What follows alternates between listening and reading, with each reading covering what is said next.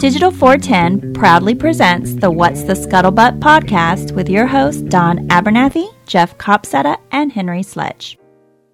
What is going on? Welcome to another episode of the What's the Scuttlebutt podcast. I still cannot get used to this new theme song, but that's what happens. Uh, I think we may have to bring Jeff up to speed on that. He wasn't here around for that. But before we get to that, I just want to welcome everybody to the show. I want to welcome our friend, Mr. Henry Sledge. And Jeff Copsetta is back again. And for those of you joining us live on uh, YouTube and Facebook and Twitch and everywhere else, you're, you're like, who's that gentleman in the bottom right hand corner? Well, for those of you who've been around with the What's the Scuttlebutt podcast for a long time, you know, you know who this is. He's a return guest, Mr. Galen Wagner. Galen, how you doing tonight, sir? Good, man. Good. How are y'all? Oh, we're doing fantastic. Now, before we get to the main reason we have you on, we got to give you credit to where credit is due because of you. You have finalized the staff here at the What's the Scuttlebutt podcast. You have brought us to what we are today because of you. One, Mr. Henry Sledge is sitting here. And I got to tell you, um, as a World War II enthusiast and a PTO enthusiast and a fan of the show, um, I think Jeff can agree with me. Where the morning we woke up, we got this random email from you saying, "Hey, um, Eugene Sledge's son wants to come on your show." it's like, Jeff, guess what? Jeff, guess what? You'll never believe this. So thank you so much. Um, let's bring Yeah. our our fans up to speed. How did the whole thing? How did Henry reach out to you, and and you reach out to us, and how did you help complete the show lineup to what it is today? He uh he didn't. I think Henry, if I remember right, you you uh, posted something in one of the uh, World War II Facebook groups about thinking about doing a podcast and you know wondering if there was enough audience to do a podcast. And I saw that, and I just shot you a message and said, "Hey, if you're interested, I know a pretty cool dude that hosts a podcast that would probably would love to have you on. Do a couple of shows, see how you like it, and then." if you hate it, you don't ever have to do it again. And if you love it, then you can continue to do it. And I mean, that's basically it. Just Yeah, uh, you're- post- That's spot on. I mean, Galen's right on it. That I had put that out there, and the cool thing about it, Galen, is I I love. Well, yeah, I mean, so Don had me on not once but twice, and well, Don and Jeff had me on, and then uh, Jeff said something. We were talking a couple weeks later, and he had mentioned that there was you guys are supposed to. Jeff, correct me if I'm wrong. You're supposed to have a B twenty four gunner on but Don couldn't make the show, and then the guy actually he was like literally at the end of his life, of course. And you got the word he couldn't be on, but you you and I were just talking on the phone about models, and you said, "Yeah, man, Don Don was going to be busy, couldn't be on," and that guy, you know, you only get so many chances with a, a World War II, a living World War II vet or something, and right. Yeah. and I just said, "Hey, man, I, you know, if you ever need somebody to pinch hit, I could, I could carry on a conversation with a B twenty four gunner." And then Jeff just said, "Well, yeah, let's. How would you like to just? I mean, I think I'm remembering this right. If I'm wrong, tell me." And it was really Jeff's. I mean, Galen put me in touch with with you guys, but it was kind of Jeff's idea. Yeah. And you know, and then he said, and I said, well, you know, it, Don's. You got to make sure it's okay with him. And so yeah, and Jeff that- reached out to me and he said, "Hey, uh, you know, instead of Henry launching his own podcast and building an audience, how do you feel about him coming on the show?" I said, "Well, it's funny you say that because I was thinking the same thing since the last episode. We just hadn't talked. Yeah. So Jeff and I basically formulated the same plan without being in communication with each other. And so when he brought it up to me, I was like, "Well, yeah, it's a no-brainer." So we reached out to you instead of said and said, "Hey, you know, instead of investing in equipment and you know, if you if you want to do your own show, I'd be happy to help get you up and running and show you how to do it if you want to join our show. And then uh, our chemistry was so great, and uh, here we are. Yeah, I, I couldn't be happier with the way it worked out. I mean, honestly.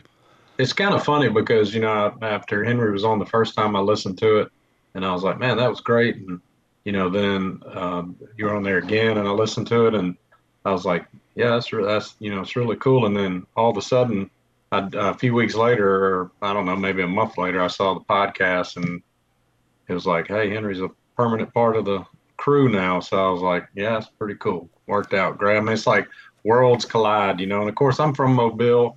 Um, and uh, and uh, Eugene Sledge was from Mobile, and of course uh, Sid Phillips was from Mobile. So, you know, uh, it's it's funny how um, we know a lot of the same people, but have never really you know met before. I just answered a post and said, "Hey, if you're interested, let me know." I knew Don would love to have you on, you know, and and so it was kind of like help Don out, but help you out at the same time. Oh yeah, Galen, how many years did you serve in the Corps? Uh, I did uh, uh, just shy of 10 years, uh, June of 1990 to November of 1999. So would that be considered career, or how many years do you have to put in to be quote unquote career? Well, reti- quote, quote unquote retirement is 20 years, but in, in the Marine Corps, it's really 30 years. So from 20 to 30, you're kind of like on inactive reserve. And um, so you retire at 20, but until you're 30, you hit 30 years, your commitment is not really up. You can be called back. And, and uh, before Desert Storm, some guys were called back. Uh, we had a guy in our, I was in uh, 6th Marine Regiment's anti tank platoon, and we had a, um, it was that we were in headquarters company and they called back a master gunnery sergeant that had a lot of nuclear, biological, and chemical experience. That I think he had been retired. Uh, he retired at like 25 and he was like three years into it, and they called him back for that. So, well, the reason I, still, ask is because I know once a Marine, always a Marine, but then I know there's some people who are Galen Wagner, Wagner USMC retired, and some people don't have retired. So it's like how do you address somebody? And so that's the reason why I asked what the yeah, official 20, 20 term before be, you get the retirement appended to the end of the name. I got I got an honorable discharge after nine years and nine months and something. And if you you got to get 20 to retire, so you know if you do 20, you retire, and then you can kind of call yourself retired. And that comes with a whole different kind of thing of you know shopping at the commissary, going to base hospital. Um, 10 years gets you VA if they'll have you, and uh, you know, so I've got an honorable discharge, not a retirement. Gotcha. Now it's kind of funny. We've come full circle in two ways. One, as we just said, you introduced us to Henry, but two, I can't believe it's been five years already. Um, oh man, it's crazy. How I got introduced to Galen is um, he put on one of my favorite events, actually two events, uh, the 75th anniversary of the landing at Tarawa at Fort Morgan, Alabama, and then what was the following year we did Peleliu and then yep. the year after that was COVID, I think. I don't know. Yep. We lost two years because right. of COVID. And then you stepped down, or did you organize the following year that was more of a um, finer timeline? Yeah, that that victory in the Pacific event that we did, where it was kind of like everybody do, you know, anything Pacific theater themed for the end of the war, you know, um, and we had some Marines and Army and Japanese and Australians and just whatever anybody wanted to do. And then the following year, last year, I guess that uh, Victory in the Pacific would have been 21. And then in March of 2022, we did uh, Wake Island and the Philippines. Yeah. That was a pretty good, pretty good event. It was kind of hard to get guys out for that because of uniform requirements and weapons and or all that early stuff. That's know? why I couldn't make that one because I could not get I have pretty much everything else, but I could not get my hand on a, a Springfield. All I have was an yeah. M1 Garand. And so I, I couldn't make that. But with all that being said, coming up this November in 2023 it is the 80th anniversary of the Tarawa landings. That's right. And uh, we're looking forward to that. Now, because of you and the 75th anniversary, you fulfilled my bucket list item of doing an aquatic landing from a landing craft in full gear. Yeah. And that'll always go down as one of my favorite things I've ever done. And it wasn't just, oh, we're going to ride out from the beach, turn around, come back in. We had a nice two mile trek in, and that was a good time. Yeah. Yeah, that was really amazing. The uh, the Regional Military Museum over in Houma brought their LCVP over, and um, we were kind of expecting two. Mark Koch out of Louisiana, he works offshore a lot, and he put his boat in for a uh, some maintenance and ended up having some pretty significant engine problems that didn't get repaired before the event, so he couldn't come. But I think well, because of Hurricane Matthew, wasn't it? What's the, that now? Wasn't it because of Hurricane Matthew he couldn't get it out of? There was a hurricane that hit the Panhandle short, like three or four weeks before then, and he so he didn't have time to get it out and get the inspections and, and get the repairs done because all the hurricane. Yeah, yeah, something like that. Yeah. I think his uh, um, like maybe his fuel injectors were leaking or something, which is obviously a fire hazard. I don't remember exactly what it was, but we may do with the one boat. And it's funny, you know, because we did the dry runs on uh, Thursday, and then the weather Friday was actually we did them on Wednesday, and the weather Thursday was just horrible. I mean, like almost hurricane, like tropical storm. And then Friday the weather was kind of bad, and Saturday the bay was like a sheet of glass. Couldn't have worked out any better. But we didn't account for the weight when we did the dry run. So when you add 25 guys on that thing, plus guns and it goes gear. considerably slower. You know. Well, and I was also lucky to have on my landing craft, which we had on the podcast. We had uh, Clay Bonnyman Evans, the author of Bones Right. of My Grandfather, and you Yeah. you invited him down there because his grandfather, as we all know, you know, posthumously got the Medal of Honor. He died during the landings a few hours later, and we you invited him down, and people being in the community as great as they are, we able to get enough outfits and uniform parts that fit him, and he was able to basically ride and kind of experience that part because you know he had already been down, down to the Pacific and saw where the battle was, but now he actually kind of got to walk the mile in shoes, full uniform on the landing craft, Right. and I just how happened to take a selfie and didn't realize he was standing behind me and his he had a thousand yard stare. You could just tell he Yeah. was up in his head thinking about what his grandfather and his grandfather's friends were going through on that day. And now Yeah, he, he he was in the zone for sure, and you know, I'm sure most of the listeners know, but some maybe not. And you know, his his grandfather was Lieutenant Sandy Bonnyman, and he, um, he Second Battalion, Eighth Marines was pinned down on the beach for you know 48 hours. On day three, um, Bonnyman grabbed a uh, I think 21 Marines to go with him, total of 22 and uh, assaulted the large Japanese bunker that kind of had two eight pinned down on the beach. And there's a video of the whole thing. And uh, of course, he was killed on top. And uh, I'm, I'm not sure. I, I think it was all but uh, a small number. I don't remember exactly how many of them actually made it, but it wasn't wasn't very many. And uh, but basically, that action allowed two eight to get off the beach and continue pushing inland. And of course, you know the other battalions of uh, regiments of Second Marine Division were trying to come from the end of the island to kind of meet up and and collapse everything. So it was really a big deal. And uh, he was uh, his body was buried on uh, Betio Island, and you know for years and years and years they didn't do anything. And then Clay got hooked up with History Flight, and they started bringing those guys home, and they're still bringing them home every now. You know, uh, Clay was actually there when they uncovered his grandfather's remains on Tarawa, so uh, that's pretty crazy. That um, then he, of course, he's written a book um, about his grandfather and his whole experience, and I think it's what Bones of My Grandfather. yeah, Bones of my grandfather. Bones of My Grandfather's a great book, Henry. If you hadn't read it, I think you would really like yeah, it. Yeah, I need to read it.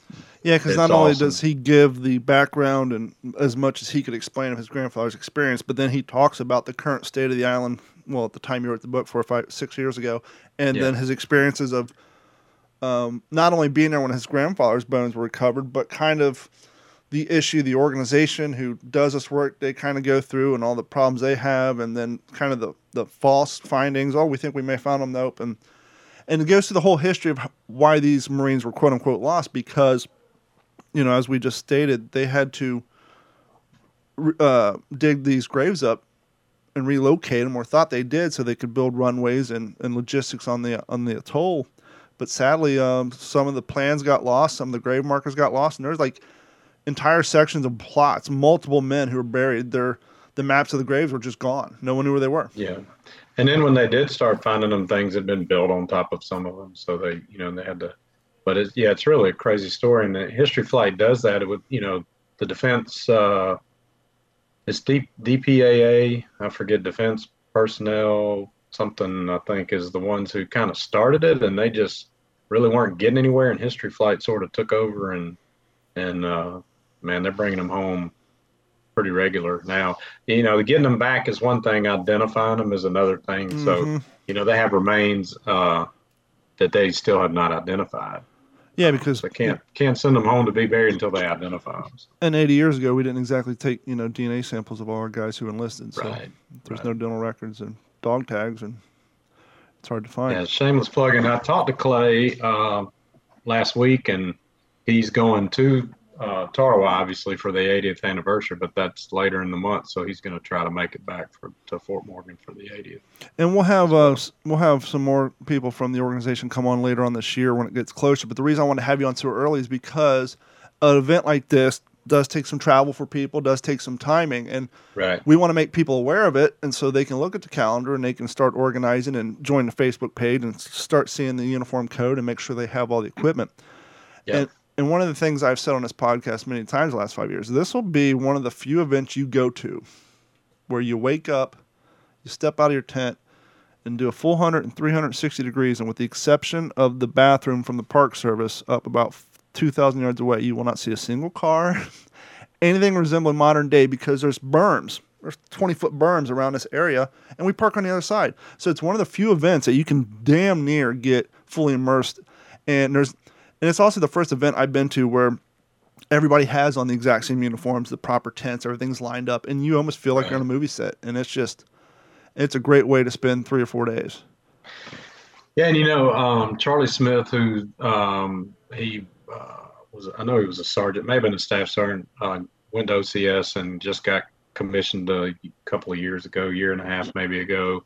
He's now a battery commander up at Camp Lejeune for uh, 10th Marines, and he's going to be the company commander. And Corey Schultz, who's a um, active duty Marine Corps captain, is going to be one of the platoon commanders. Jack Spittler, who uh, was a Marine mortarman, is going to command a platoon, and then my son actually is going to command a platoon to be the platoon leaders, and uh, have platoon sergeants. So we're going to, you know, my goal would be to try to get, you know, a hundred man company with three platoons. We're going to have some heavy stuff, you know, some 1919s, 1917s. Um, trying possibly to get the uh, 37 millimeter gun back from the National World War II Museum, um, and then we'll have a team of guys run that thing. And the LCVP from Houma has been permanently removed from the water, so it's there's no chance of it coming back. But we do have an LVT that we're Ooh.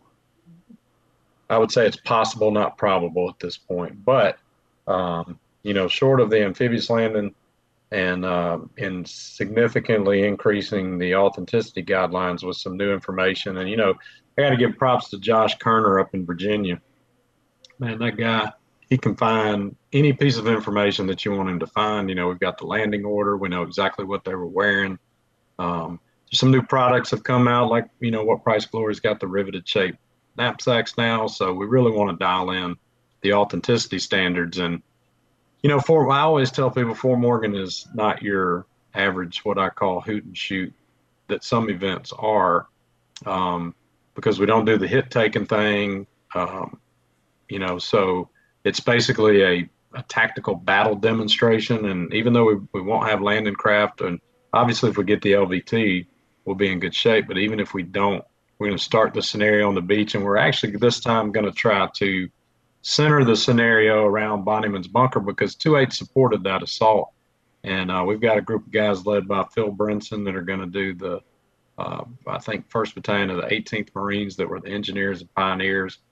Um, of course, Bonnyman was in 18th Marines. He was the shore party commander for Red Beach 3, which was um, 2-8's beach. And um, I mean, it's just like, you know, and then you take the map of Fort Morgan and the map of base of the Tarawa Atoll and lay them side by side, and you're like, is that the same island? You know, they're they're really shaped a, a lot alike, Mhm. and so it, it couldn't be a more perfect site. And you know, hopes for a landing craft some sort, but if we don't get it, I mean, I, I really, you know, I really think that um, the the guys will get an experience like they haven't had at another event if they've never been to this one. So if you live on the east coast of the United States and you do a Marine Corps impression, a CB impression, whatever, you really need to put this on your calendar. This needs to be your bucket list. Um, this is like this almost, you know, I don't know. Well, once again, it's one of my favorite events, and we have. Are we gonna do the messing again this year? Absolutely, yeah. We'll have a Marine Corps birthday cake cutting ceremony and uh, do a mess night there probably Saturday night because we'll do that the night tactical. Did we do a night tactical at Peleliu?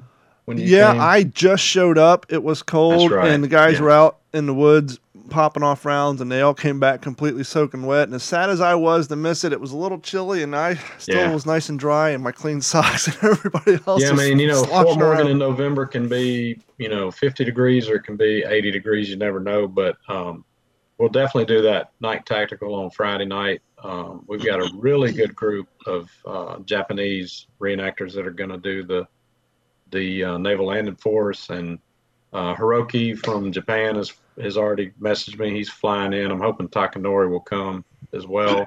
We do have a guy coming from France, which Nice. is kind of interesting. He's going to be in the in the United States, and he's planning on coming over from Florida.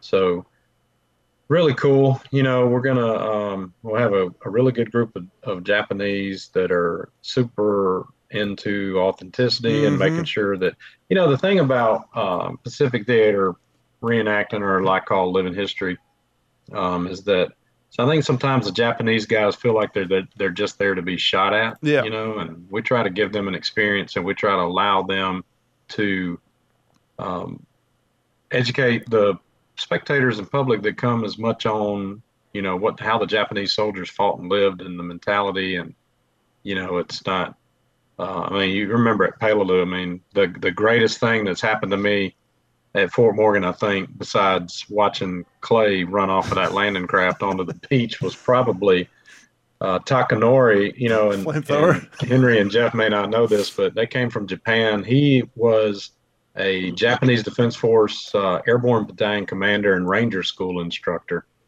But uh, they they came in and I grabbed them and brought them down to the fort, and then you know we went over to the Naval Aviation Museum in Pensacola, and I really got to kind of spend some time with them. And uh, turns out I was a pitcher in high school, and Takanori was a catcher in high school, and we're about the same age. So there's a video somewhere, of me and him throwing a baseball back and forth. I'm in my Marine uniform, and he's in his uh, uniform, IJA uniform, like his grandfather wore, and we're just tossing the baseball back and forth. You know, My favorite it's- That was moment. pretty cool. My Pretty favorite cool. moment is when you strap the uh, flamethrowers on them. We had flamethrower demonstrations. Oh yeah, yeah. When we strapped Hiroki, uh, strapped it on Hiroki, yeah, and he. I tell you, those guys, yeah, they're that's really cool that they, you know, that they'll fly all the way from Tokyo hmm to come to the to these events. They came to Peleliu, and because they were going to come back the next year, and because of COVID, we didn't have anything, and they've really, uh, Japan's really been kind of hit hard, so they're just now starting to kind of open back up and travel and stuff, you know. So And so, if you guys are interested in finding out more, head over to facebook.com and the search engine just, just type the 80th anniversary of Tarawa, Fort Morgan, Alabama, November 3rd. I'm sorry, yeah, November 3 5, because it's the 3rd to the 5th. It's all weekend. 2023. And uh, you can join up and get all the pertinent information for uniform codes, dates, requirements, this, that, and the other thing, and see some fantastic photos from five years ago. And get all the information you need and keep up to date and um, it's definitely it's definitely an event you all want to attend to. Well, Galen, I want to thank you for coming on the show, and uh, thanks for coming Yeah, on and giving us some time. And like I said, later on this year, we'll uh, have you or someone from the organization back to uh, do a little refresher and try to get some uh, more people to attend. yeah, maybe we get you and Jeff and Henry over there and do a podcast from the event in November. It's it's a possibility. I know uh, Jeff and Henry have something secretive going on that they may not be available, but it's a nice backup plan if they are available. So uh, that's always a possibility. But thank you, sir. I will definitely be there, and I may have bells on. I haven't quite decided, but uh, we'll see. And and thank you, sir. Yes, sir. Y'all have a good one. Good to meet you, Galen. Nice to meet you, Henry. And so we're going to move on now. Jeff, you have been away for a while. and I know you have a lot to talk about. So let's get caught up, friend. Yeah, I don't, man, I don't even know where to start because there's so many little like segues from Galen that I Yeah. to talk about. But Well, we'll have him on again. I just, you know, I want to get that plug out there. I want to thank him for bringing Henry to our attention, but I didn't want to focus an entire hour and a half show on it. So uh, we'll have him back on, and uh, we need to get caught up because, uh, well, we missed you, fella. yeah, well, I, you know, I, I did, I didn't feel that way when you guys talk about things like 12 o'clock high. Yeah. And it, I was like, these guys, I would have been happier, for the record. I would have been happier if you were here. I, man, trust me. But we I also wanted gotta- here. We got to make it sting when you miss a show. We can't let's just let you just go off like that. So we got to make it hurt just a little bit.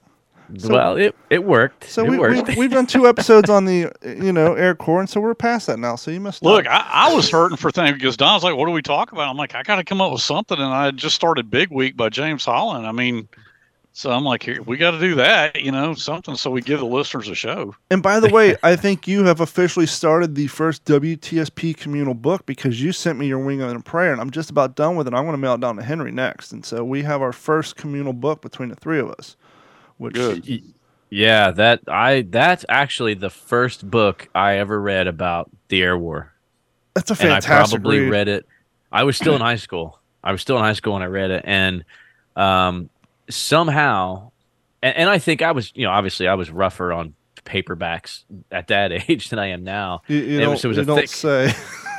It- yeah, yeah. It, it was a thick on. white paperback, and I want to say before I was done reading it that it just simply because it's so thick, yeah, it's, it's not a very good paperback um, because it just came apart. Yeah. And I don't know. I, I, ended up either getting rid of it or when I moved to Texas when I was 16, I just was like, you know what, I'll get another one. And I think I've had that book come my way three different times now. So, you know, like I told you, as I get duplicates or whatever, and I don't have, you know, necessarily a need here at the museum for the library or whatever, you you guys are gonna, it's you know, care of Jeff Copsetta. Uh, you know, Yep. and so and I told you all before, I'm I wasn't a big air or, you know, person per se because I really hadn't dipped my toe in it. This book is so great now. I'm like, okay, well, I'm going to step away from PTO and ETO for a while. My next four or five books are going to be this guy. So, uh, I'm looking forward that. to reading it. for sure. So yeah, um, ha- ha- had a lot going on. So I'll I'll, I'll kind of briefly touch. Uh, it's still somewhat related to us, but I did have something that kind of changed, and I'm, and I'm very proud to announce that I was just very recently. Um, you guys know I sit on the board of directors for our little public library here in town, which, uh, by the way, is is really well known for its genealogy department, which really comes in handy with historians, and we do have a lot of World War II things come through for people looking for, you know, guys who served and whatnot. And um, so I was just recently elected. I was kind of caught off guard, but I was I was elected to the president of the board, and so the next two years, um, that's going to be yet another yet another responsibility. But I'm very I, I'm very humbled. Um, and again, it, it's kind of there's a lot of World War II connections to it because you know we had a really successful show a few few weeks ago with with my buddy Dennis Blocker, hmm and I met him because going around the old historic square, I was going to the bank and I just saw a little sandwich board sign that said Pacific War Historian this Saturday, a little sign in front of the library. I've never done, I've never been to a library public program or a book, authored book talk, whatever you want to call it. But when I saw Pacific War Historian, I was like, you know, I got to go. absolutely.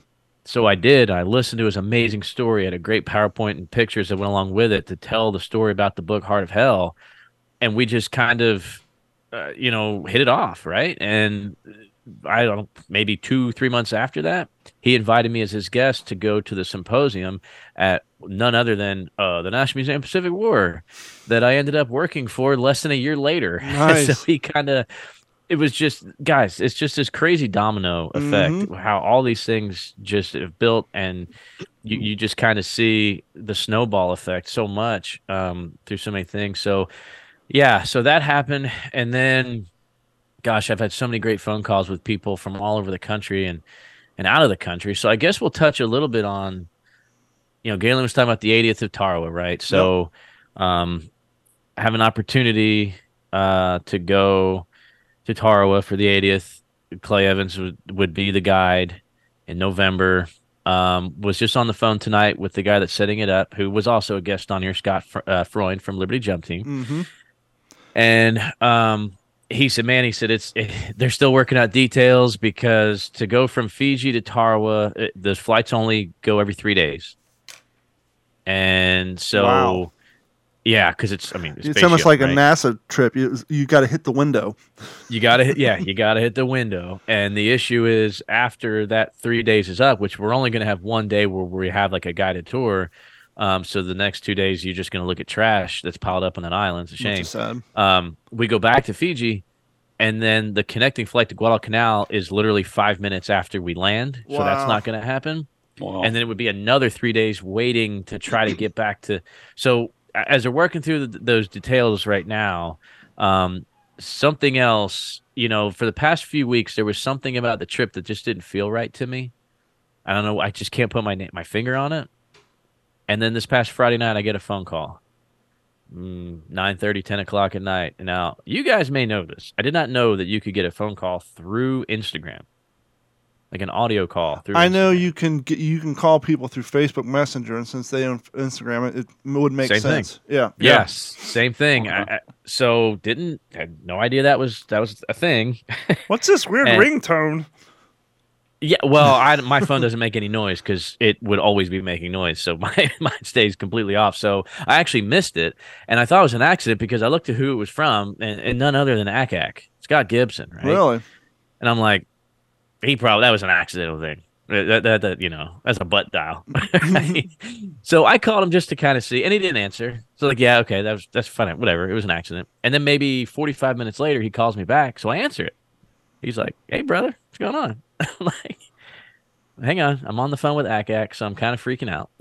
you know, of my first reaction. I'm not like Henry, right? I have not, um, I've not done the hobnobbing uh, quite to the extent that he has. So. Well, he did big time snafu as a child, so he got an early start.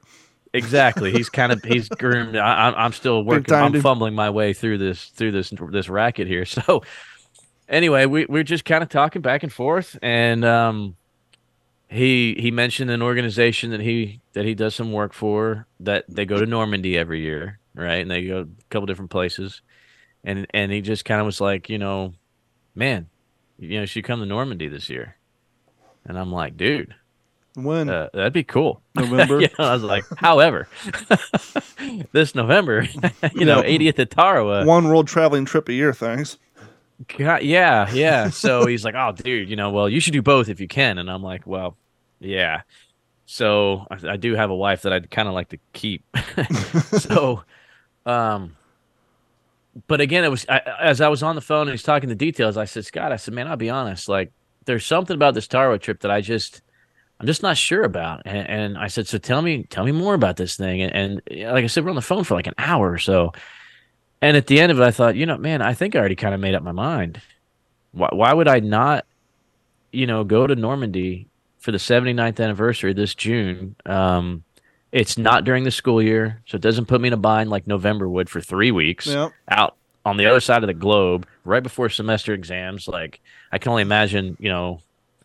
Anyway, so Well, that and I think if you, if the three day window NASA equation wasn't an issue, I think that decision would have been a lot harder for you to make. But there just seems to be so many potential hurdles in that trip, and a, a huge likelihood of being stuck or waiting someplace for long extended amounts of time that probably made that decision a hell of a lot easier. Absolutely, and I've already flown across the Atlantic once. I've got some experience there. I, you know, um, so uh, yeah, I think that's I think that's what what's going to happen, and I still have to. And I know for for Tarawa or for that Fiji, or actually to even get to Fiji, you've got to have the stick and you've got to have the booster. Oh wow, yeah, I wouldn't So I was like, hmm, well, there's no decision for me on that now. that's uh, so you guys might become the Fort Morgan, Alabama. yeah. So, uh, yeah, I think I I think that's what I'm gonna do. So, um, I one of the guys that I invited to come with us to to Tarawa, who is he's a combat medic stationed in Germany right now. He was going to be stateside in September and get back just in time to turn around and, and fly over with me. Um, I you know I kind of told him this this scenario, and he's like, "Well, dude, if you're not going, I'm not going." And he goes, "But yeah, if you come to Normandy, I can he said, drive I'll there." be in Germany till September." He's like, "I was in Normandy two weeks ago." He's like, "I'll take you wherever you want to go. I'll show you around. No Sweet. big deal." So the next person I contacted was Leighton, and uh, he was just like, "Dude, when we going? Are you here yet?" so we had some great conversations the last couple days, and it. I mean, uh, you know, I told him, I said, "Look, I turned 40 on June 3rd. Oh, that's It, cute. it it'd be pretty cool to do that at a bomber base in England. You know, yeah, maybe fly be. there for a day or two, and then go with him to Normandy and, and link up with my buddy there and and find a place to stay. And now you so, got to make Henry course- and I a promise. Uh, y'all could be considered carry on. You need to come with me. That's that's not an option. Well, you'd have to pretend to be a hockey player because those would be some big ass bags. But um, no, you have to be. You got to promise us that you will walk through Normandy in your newly acquired all leather 42 jump jacket. we have not talked about that on the show yet. Um, explain to the audience what you have and where you got it because this is probably one of three that in existence, if not one of one. Yeah, it's so um yeah, if you're familiar with the M42 and, and I mean it is And if you're not, just think of Band of Brothers Right. jump jacket with all the pockets. Yeah. Exactly. With all the pockets, uh, you know, it's got the belt. Um, and it, it fits me like a glove. Explain it for the audience who who are listening to the audible version, not seeing the video. What what? Abs- yeah, absolutely. So um, it's how it came about was a good friend of mine who, again, we've had as a guest on the podcast, Mr. Brandon Vineyard, whose father ran the most unbelievable and most complete World War II field kitchen in, in the country. Um, we had lost him. I guess it's been oh man, maybe a year or so ago now. It's been a, it's been a little while Mhm. um he just kind of contacted me one day and he goes hey man he said me and my brother were, were gifted uh custom leather m42 jackets when they were over in in normandy because he used to jump with liberty jump team and he was there for the 60th in 04 so he got to see a lot of the Yeah. guys that were still left and he got his mohawk haircut and you know all, all that stuff by these veterans and um this was uh, worn by a guy who I think, and and I have the complete story, and I can share it with you guys. But it was actually a Japanese American soldier who was it was airborne qualified shortly after the D-Day invasion. Ended up eventually in the 442nd. Uh, served in Korea, served in Vietnam, um, as as an airborne paratrooper. So as a career soldier, retired out, and I guess for whatever I think his name was Bob, uh, and I may butcher the last name, maybe Izuki, so- something close to that. Um, but had had this this jacket custom made, and Brandon was like, "Hey, do you want it?" And I'm like, Does it fit? "Yeah, yeah." So, uh, just nice enough to to mail it to me just in time for Christmas, and I I wear it every day. Send, it, It- send it's us a just- new picture so we can put up on the a new, not nude, a new picture so we can post it on the page tomorrow. I know with my speech impediment, you may misinterpret that. I Might get some weird photos. So a new photo of you with the jacket on. You can send the other Yeah, ones will do, email, man, for sure. Yeah, we'll post that up.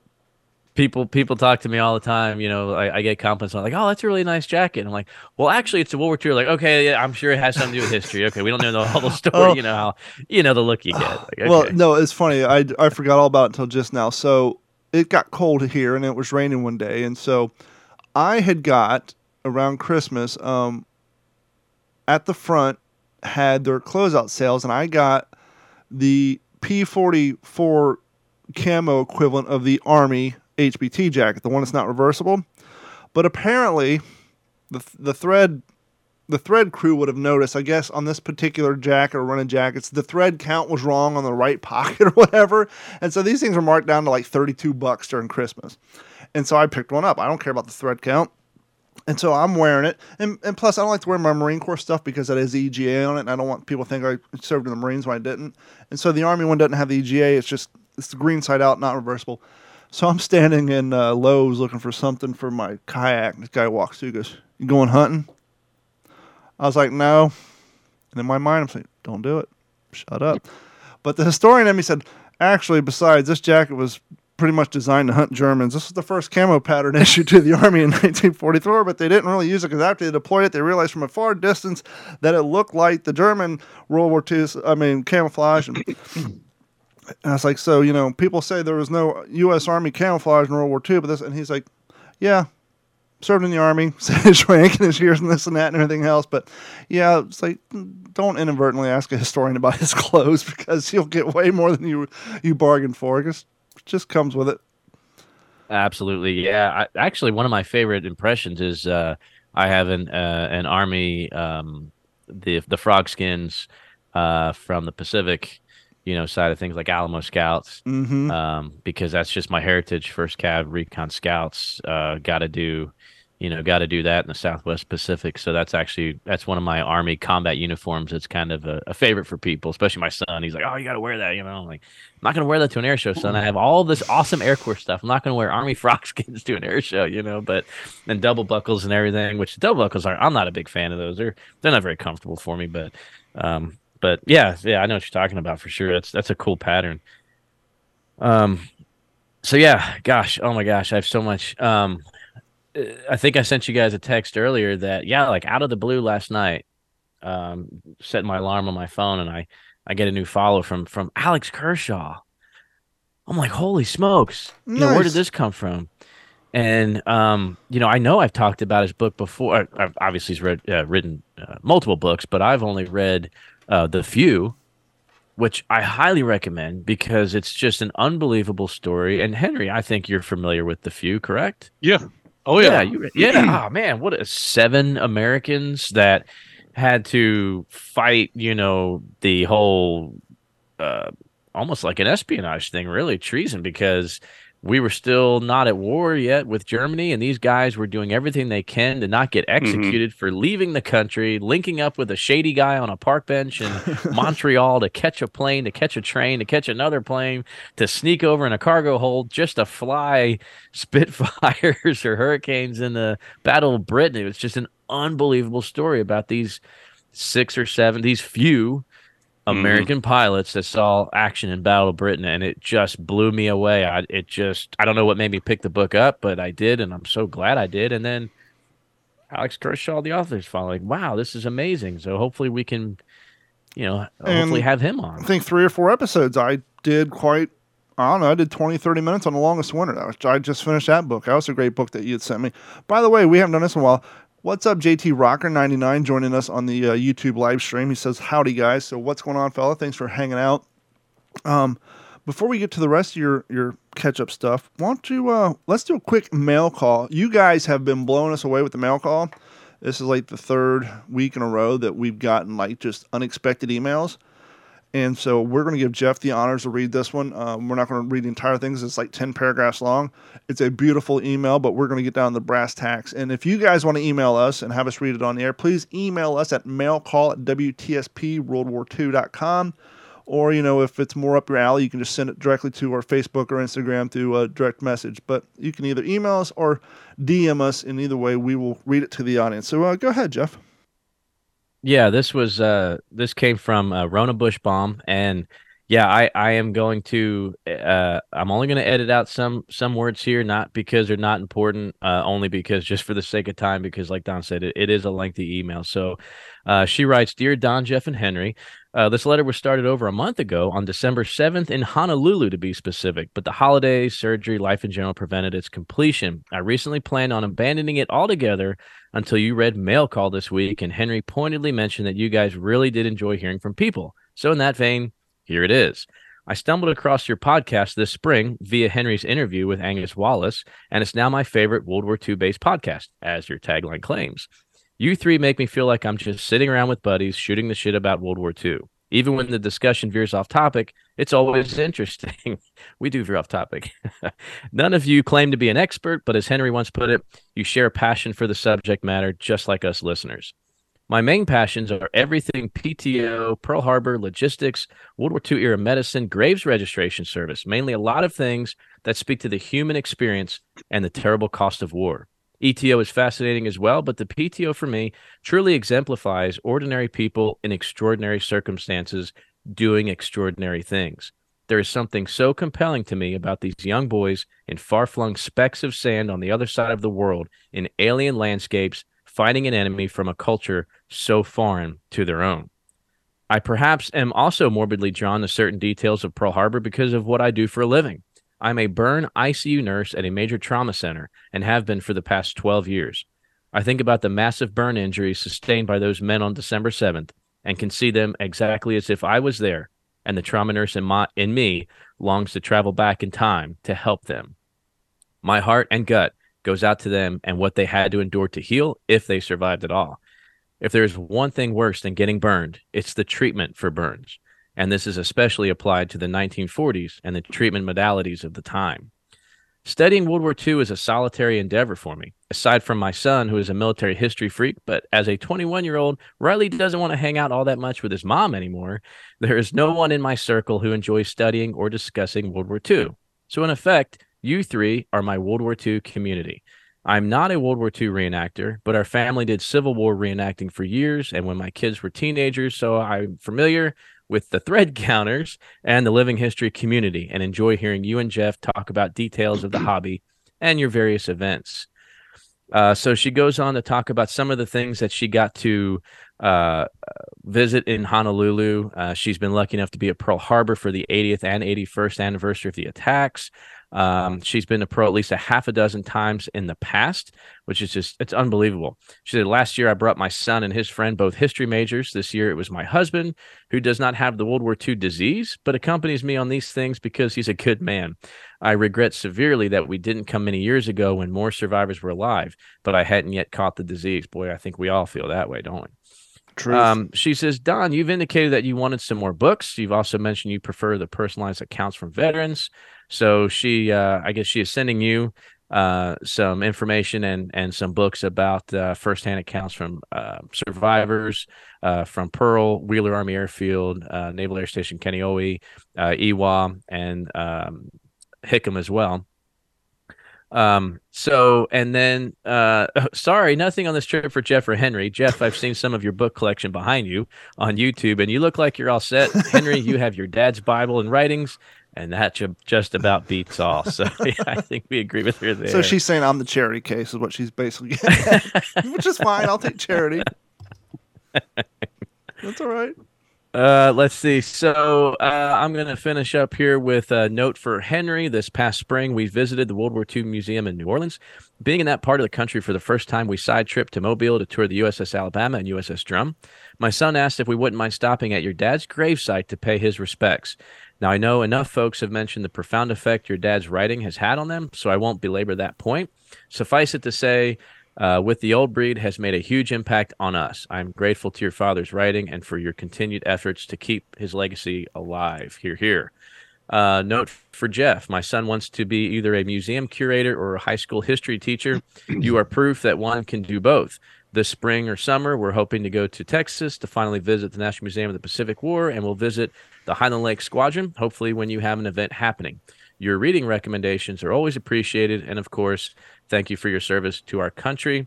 I've attached some pictures to this email from the past two Pearl Harbor anniversary events. Sincerely, Rona Bushbaum, San Jose, California. P.S. I love the what you reading What you segment. reading? and routinely add to my collection based on your recommendations. I'm currently reading The Battle of Okinawa, The Blood, and the Bomb by George Feifer Rona.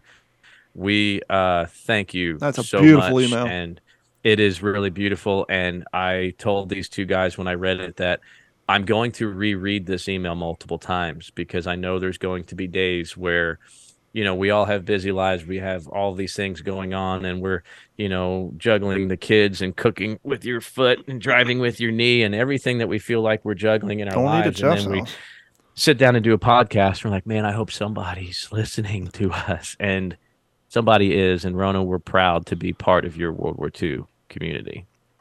And if you guys want to help support the show, um, one, send an email. Two, share us with your friends. Share us on Facebook, Instagram, whatever. Send an email. Just verbally say, hey, check out this podcast if you know a like minded person. And as always, you can head over to WTSPWorldWar2.com. Click on that Patreon link, sign up and subscribe. We got three plans. One's a dollar a month, one's three fifty, and one's seven fifty. Um, you get some free stickers and this and that. Um, we do have the new logo, which if you guys are watching visually on the stream, you can see it down in the bottom left. Um, my left, my it would be the right side of your screen. It's my left. Um, but yep, and we're gonna work. We're working on getting that on T-shirts. So I have the old school original T-shirt. We're gonna have the new one. And for those of you who are a member of Patreon, I am printing up. And I'm not lying. Before the show, I am printing up new versions. So I printed up old versions of the sticker. I was gonna mail it to you guys. Um, I do have to redo these because I need to change the punchline, the Your Favorite World War II based podcast, because in that stencil uh, font, the letters lift. So I need to change the font on that. So those are going. I'm going to send you guys those too. So you're going to get more than one sticker. Um, but yeah, we want to make some smaller ones too. So the new logo is going to be out in sticker format. Um, even if you're not a Patreon member, just email us, mail call WTSP World War II, say you want a sticker, and we'll send them out to you. And uh, we'll put up links to the new shirts. All the old shirts are still available. Just click on the merch link on our website, and um, that covers all the plugs. So Henry, what do you got going on, friend? Well, I'm still reading uh, Big Week by James Holland. Well, well if we're doing uh, that segment, let me let make the listeners happy. Oh, what you well, reading? Yeah, well, okay. Didn't didn't mean to jump no- off. no on worries. That. No, man. It's just just enjoying another show with you guys. Uh, So, So that's, what are that's you- what's but So that's Huh? you're so you're reading that one. So I'm finishing up uh, Wing and a Prayer, and then I'm going to mail that to you because I think you're going to love that book. look forward to, to reading it. Jeff, what you reading? Well, you know, I was hesitant. I was trying to think about how do I want to introduce what I'm reading right now, and I've been reading it for quite some time, um, and and I have it behind me here. Uh, it's just called Patriots uh, by A.J. Langguth, the men who started the American Revolution, a breathtaking portrait of boldness, courage, and sheer youthful vitality, according to Newsweek. So here's the cover, and our listeners are like, uh, "Dude, that has nothing to do with World War II. How does this help me?" and I got to be honest. So you know, I'm I'm I'm studying history. It's my major. That's my degree plan. That's what I spend so much time on throughout the week. All my history homework, and you know, I think I've mentioned this before, right? So really to, to, to really understand the air war and the bomber mafia you really truly did need to dig deep into the interwar years and the first world war to really understand the aviation aspect of what became world war ii and the decisions that were made based on the information at hand um, and but I think that really kind of goes for anything, and um, to really immerse yourself because we are coming up on living living history season, right? You know, I've got um, I've got an air show coming up in March. I've got a tactical I was invited to in May. I got another air show I was uh, invited to perform at in May as well. All those things um, to really immerse yourselves. Uh, there were not guys serving in World War II that were probably reading the books that we do, unless no, they weren't. Plain and simple. So I started thinking, okay, uh, uh, my my war, the Iraq Afghanistan era, had a lot of guys that were Vietnam buffs, and I'm sure there were guys in Vietnam that were probably Civil War buffs. So why would there not be World War II guys that were Revolutionary War buffs? And we're talking about Ticonderoga and Benedict Arnold and Thomas Jefferson and Hancock and Washington when they were sitting there waiting to storm the beach somewhere. Um, so that thought really occurred to me. I said, you know what? Okay, I'm gonna, I can excuse myself because I feel like a traitor not reading about World War II, but I'm still immersed in the World War II experience by learning what our forefathers did uh, to create the country that we have, to create the military we had, to the standards, to what we did in World War II. And to put a finer point on it, I think Henry's father pointed out in his book that after his first taste of combat, hey, this isn't exactly like what we were reading about the Civil War books and the Revolutionary War stuff. And so, yeah, to put a finer point on it, that's a lot of those those men, and you know, they were kids when they enlisted and became men. That they were a lot of them were history buffs. And I think you know Henry could probably speak to that a little bit too. But yeah, absolutely. Yeah, one hundred percent. I mean, and uh, going back, like you say, Jeff. I mean that it helps you encapsulate all the knowledge. It increases your perspective and broadens your perspective. Yeah, absolutely. I mean, we can be armchair generals all day long, and and we enjoy doing it. And we have the luxury of doing it. But um, yeah, as history buffs, I don't think there's any uh, particular era that we that we wouldn't enjoy. And so I I challenge and I encourage our listeners to maybe think outside the box a little bit sometimes, and you know, pick up a book about the Somme or Gettysburg, you know, or uh, the Battle of Trenton, and and you'll see the similarities. And I've said this so many times that war war is war.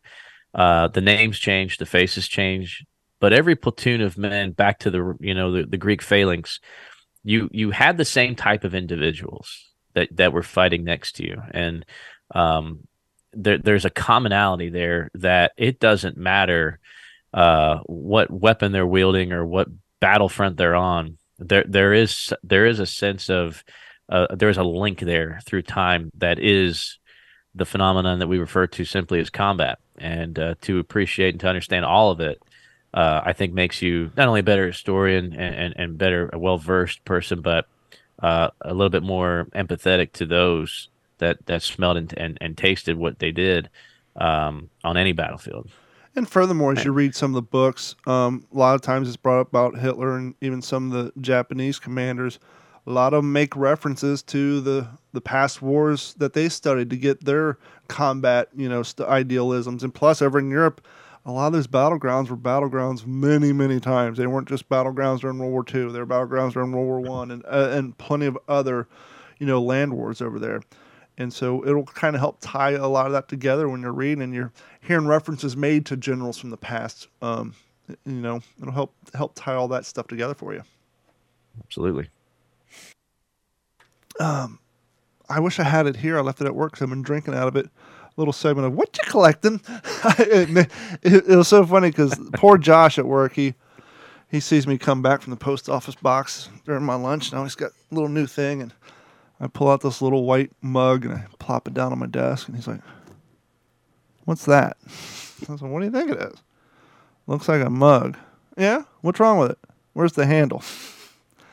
I this is what they call it a, a watchman milk cup or a watchman mug. That way, when you're up on the, the naval ship or uh, and you're on watch and it's cold, you can heat your hands up with it. And I was at an event not too long ago, and Jeremy and uh, Jr. from Georgia, they were down there, and it was cold weekend, and they had two or three of them, and I was drinking out one, and and uh, they told me, hey, if you see these things, scoop them up because they're getting harder and harder to find. And uh, I sent a picture to Jeff a few days later because I was working late. That's why we moved this episode to today because I didn't get off work till like nine o'clock on Monday. And I sent you guys a picture of me holding it in front of my monitors, and Jeff's like, "Hey, I've been looking for one of those." I looked at Josh and said, "See, told you." I'm not the only one crazy buying 80 year old uh, Corningware, which is made by Corning Company. So um, they are all over eBay. I did I did steal that one. One of the things I love to do on eBay is catch someone slipping. I like to catch the auctions that no one everybody else is sleeping on, and so you get the nice price instead of the marked up bid price. And I got that one for the opening bid price, so I was happy on that. And I am drinking my coffee out of it. I ain't scared. so I, yeah, well done, man. Yeah, and, and I think there's such there's a famous photo. Uh, maybe you can put it on our website, but the you know you Don's already shaking his head, right? The the Marine on the Arthur Middleton, I think was the name. Is APA 25, I want to say, and and he's standing there, and you know his dungarees are all jacked up, and it looks like he just rolled around in a bunch of volcanic ash, you know. And he has one in his hand. Just yeah, he's got a guy just cradling his hand, and it's just like you can tell this this cup of coffee is like the best thing that this guy's experienced in the last week or possibly month, you know. Mm-hmm. Um, and, and, the guys and, yeah, behind I mean, him sitting at the table all have them in their hands too, and that's such absolutely. a great. And I showed him that photo too. like, look familiar, and that's such a and his you know his his his wrists are at this weird angle almost. It almost looks like his arms are fake. You can't see his wrist. He's got a weird. He's just covered in grease and soot and yeah. slime. Like you can't. His, his he almost looks like he just got done. You know, uh, packing uh, wheel bearings in an old an old Ford. You know, his hands are just completely just black and slimy. He's got this bright white handleless mug in his hand, which in a black and white photo just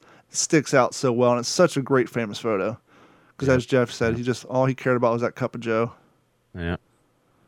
And it kind of maybe they gave a little homage to it in the Pacific. Remember, they're all sitting around. Oh, who's ever heard yes. of Guadalcanal? And like, are you kidding me? The the the, the Navy guys, you guys are heroes. Yeah, yeah. yeah, when he, he, takes that coffee, I, I was thinking that exact thought when you said that. Yeah, Jeff. I mean, I know he his was a mug, but that just the way he's cradling it. Mm-hmm. Yeah. Yeah. So what else is going on in your world, Henry? We kind of stepped on you when you brought up the book, but I wanted to get that part of the show out of the way. No, not at all, man. Um, just really busy at work, but um, yeah, just plugging away, working on my own thing there, book project. I got a lot done on that over the weekend. Um, you know, with my son's activities, it seems like I only have one or two days a week I can really do anything with it. Um, I think I'm. I think Leighton wants to have Saul, David, and me on the We Happy Few podcast. Nice. They they had been talking about having us back, so I think next week we're going to do that.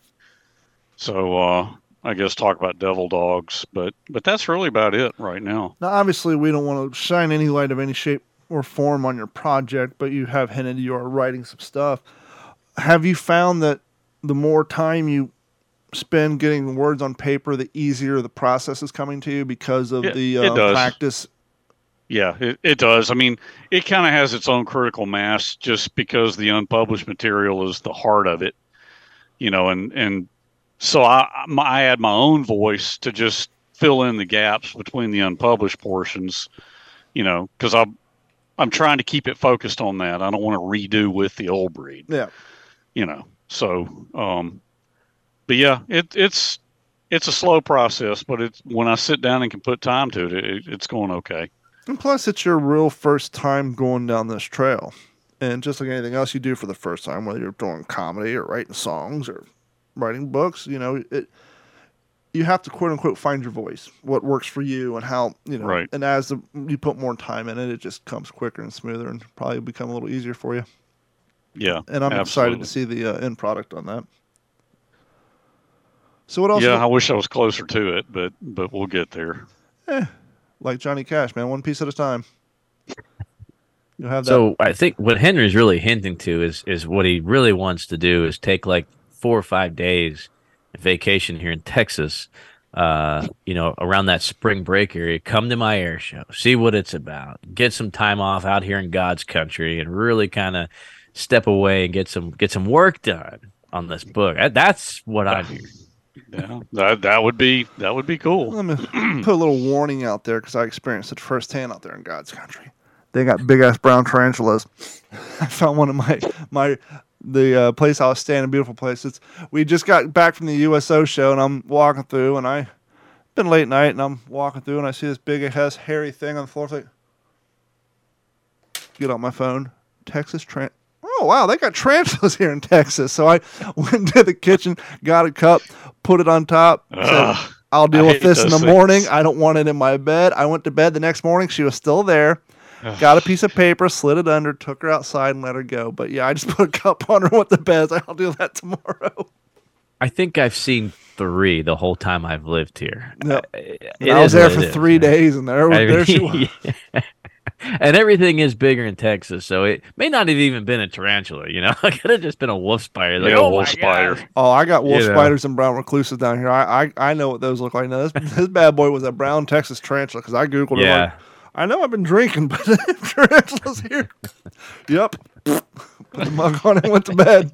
Well, that's What the- okay. Henry, Henry's not scared, and and you know, Don, obviously, you know, this invite goes to you too. I know you've kind of already made the trip here, but Frontier Airlines pretty cheap. I'll pick you up in Dallas. Come down, spend a weekend. Yes, when I made the trip back to Ohio for um, the funeral, they just announced, "Hey, starting next week, we're flying to Dallas." So, like, sweet. That uh, and yeah, as you just alluded to,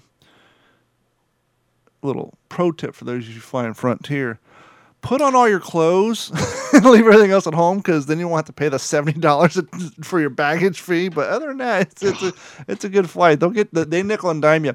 I hadn't flown in a long time. When I lived out in California, I flew a lot to get back to my family. But since here in Florida, it's just a 17 hour drive. And uh, so I haven't driven, I haven't flown in years. And so I go check in and like, you're good to go. I'm like, where's my boarding pass? And they looked at me and said, you got, you got a, a smartphone? I was like, yeah, like download the app. Otherwise we got to charge you $38 to print a boarding pass. I'm like, Google Play Store, Frontier app download. They gave me my confirmation code. I was like, okay, cool. Yeah, they wanted thirty-eight dollars, and then show a little age. Henry, you remember these days? Once again, I hadn't flown probably 10, 12 years. Back bef- when I had flown, it was before, before inflation and airlines got cheaper plus money hungry. Back in the day, uh, like I don't know, 2010, when they saw your six foot five ass come, they said, "Hey, you're tall. Would you like the bulkhead seat, A little extra leg room?" You're like, "Yes." Like, come this way. Now it's, "Hey, you're tall. Would you like the bulkhead seat?" You're like, "Yeah." Like, okay, that's an upgrade fee. Cough it up, sucker. Like, Oh man. But I will say, after we got up in the air, because the flight was not even close to being full, when we get, because I asked before we got uh, took off, I said, "Hey, um, after we get up in the air, can I move over there?" And like, got to charge you. Like, that sucks. But after we got up in the air, he came and tapped on my shoulder. Said, "Go ahead and move." So they did do the the they did do me a solid and put me in the Well, that's cool. in- right in front of the the um, e- ejections the door, so I was able to spread my my tall lanky ass legs out a little bit. But yeah, so uh, short man's world, I'm just living in it. But uh, you guys have anything else you want to cover before we wrap up this episode? Uh, I don't think so. I'm glad I could be with you guys. I feel like a you know a guest at the. On the I don't feel like a host anymore. It's been so long. You're a busy man. But I'll get. I, I you know it'll start slowing it down, guys. I will say your internet has been superb tonight, with the exception of like 38 seconds during the email you're reading. You haven't max headroomed all night, so your your internet was coming through strong tonight. No audible issues at all. So that's a that's a plus. All right. The, those recl- those uh, tarantulas must have moved out of the way of the signal. Is what Yeah. happened. And for those of you guys who watch the video podcast, you'll notice that my screen didn't go green tonight. You didn't have to look at a thumbnail. Poor Henry had to spend uh, 120 minutes looking at a thumbnail two weeks ago because I had to cut my video because I was more worried about the audio. We got a new computer here in the uh, Digital 410 studio, a lot more resources. And as you can see, the video and the audio is superb. And we want to thank everybody for your continued support. Um, if you listen to the What's in Your Head podcast the other day, I mentioned that that was my 410th episode of Doing Any podcast tonight. It was my 412th. So maybe by 415, I'll get halfway decent at this sort of thing, and uh, maybe you all want to listen more. But I want to thank each and every one of you for your continued support. Thanks to Henry and uh, Jeff for making this podcast what it is, and thanks to the audience for the reaching out and sending us the emails. We love Thank that. you, Rona. And uh, Instagram, our Instagram numbers are growing. We're uh, we're damn near to 500, which doesn't sound like a lot, but we've only had an Instagram page for what six months or so. So our Instagram page hasn't been around very long. So yeah, you can find us on Instagram, Facebook, and of course WTSPWorldWar2.com, which you can find a link on YouTube and watch us live every Monday. We're just Wednesday in it tonight because, well, work and such. So uh, thank you guys very much. And maybe, who knows, maybe next week we'll actually have a theme song again that won't get us uh, smacked on the wrist by the fine people over at YouTube. But that's the remains to be seen. So for myself, Jeff and Henry, thank you guys. And we will talk to you all next week. This has been a Digital 410 production.